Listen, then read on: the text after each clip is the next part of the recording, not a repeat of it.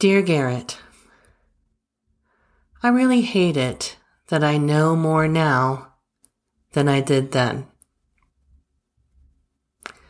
What am I supposed to do with this knowledge? What does it matter now? This knowledge doesn't help you. I am angry that I didn't know enough to help you when you needed me. I am angry that I found wonderful people to help me, but I couldn't find anyone for you. I am angry that I'm in this position of self introspection when the only person who will benefit from it is me. How does that help you? I am angry that I didn't understand the urgency that I saw but didn't see. You are gone, and nothing that I know now will change that. I am so upset that I didn't catch you in time. I've read books. At first, I didn't read books at all when you died. Too little attention span. The first few months, I spent time on the internet searching for what other people had to say. Then later, I turned back to books. I read about life after death what was going on? What would I find out from these books that had happened to you? I read a lot. Whatever came my way. Then I read about grief. What is happening here? What is it like for others? Is there a way to navigate all this? I flip flopped back and forth between grief and life after death grief, life after death. I consumed and questioned. The first book I read about life after death still stands out to me as the most significant. It was called Journey of Souls.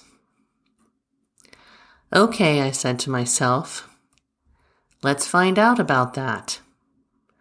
What is this journey? What is going on here? And is my son somewhere? There is a lot in that book that I mull over today. I need to read it again to think about how I might find you. I'll go back again when I'm ready. One of the things that I remember from this book is that it said, Souls mature.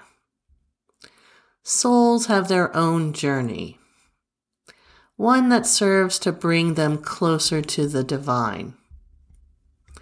Apparently, a human journey can serve to teach a soul things it would take longer to learn had they not been human.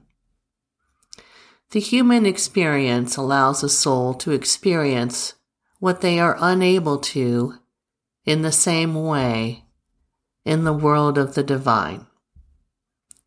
The human experience serves as a catalyst for soul development. If I step back a little bit, I might one day say that what has happened and what I've learned will someday serve something. The development of my soul, the maturation of my spirit, possibly the karmic attributes I carry around. I allow for this, but my human self protests the price. Annie told me that I had agreed to be your mother, and that I knew the very good probability of what would happen before I came. And yet I had agreed to do it Okay, Garrett. I will try not to resent the knowledge and understanding that I have gained after it was too late to help you. It is bitter, but I will work on that. I will try to be open to the bigger picture and maybe one day trust that your death had purpose. For you, for me, and for anything else good in the world that your death may have contributed to.